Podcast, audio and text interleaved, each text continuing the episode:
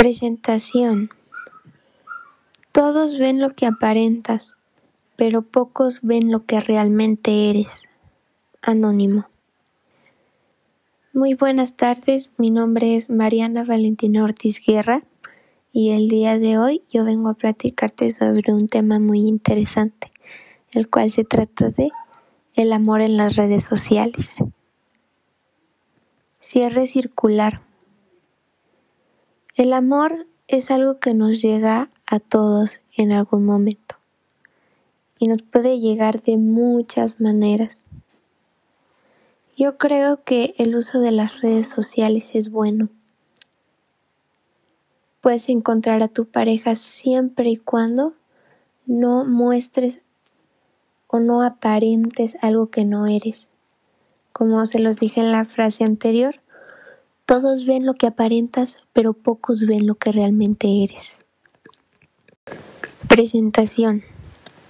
Las redes sociales están cambiando al mundo en todos los aspectos, en la comunicación, en compartir lo que estás haciendo, en los estereotipos, en la manera de pensar e incluso en el amor.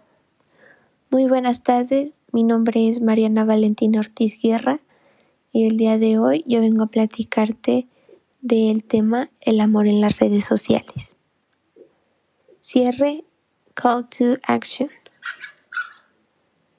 Yo los invito a que tengamos más cuidado con el uso de las redes sociales, porque puede que quieras encontrar a tu media naranja o al amor de tu vida por medio de ellas, pero nunca sabes con quién estás hablando en realidad.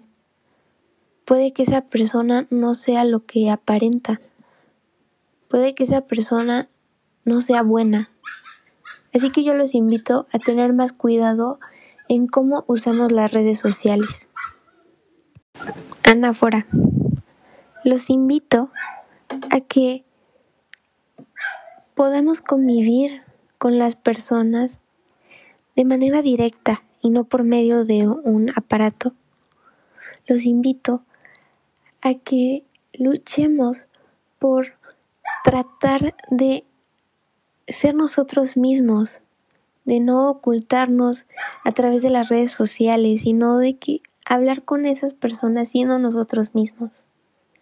Y por último, quiero invitarlos, quiero impulsarlos a que podamos vivir en un mundo, a que luchemos por vivir en un mundo en el cual nos sintamos seguros de con quiénes estamos hablando, si en verdad conocemos a esa persona.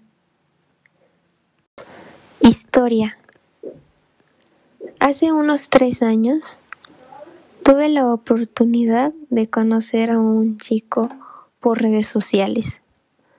Yo pensé que él y yo podríamos llegar a ser buenos amigos. Pero la cuestión es que yo no lo conocía a él y él aparentaba algo que no era. Y cuando por fin pude conocer cómo era su personalidad, cómo era en realidad, me di cuenta que me mintió y que no podía confiar en alguien que no conozco en persona, alguien que no conozco como es en persona.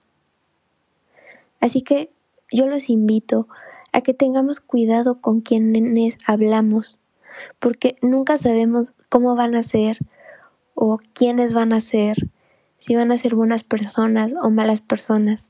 Así que yo los invito a que tengan cuidado con el uso de las redes sociales y que las usen con mucha precaución. Dejar con ganas de más. Si ustedes quieren saber más sobre las redes sociales en, el campo del amor, pueden visitar la página lostiemposdigital.atavis.com y ahí encontrarán toda la información necesaria e incluso más de la que ya les dimos en este discurso. Resumen. Como ya habíamos podido ver, el 35.56% siendo el de mayor cantidad de personas que buscan tener una relación sentimental por medio de las redes sociales son jóvenes de 18 a 24 años de edad y las que se encuentran en menor cantidad son el 1.04%, siendo las personas de 65 años o mayor edad.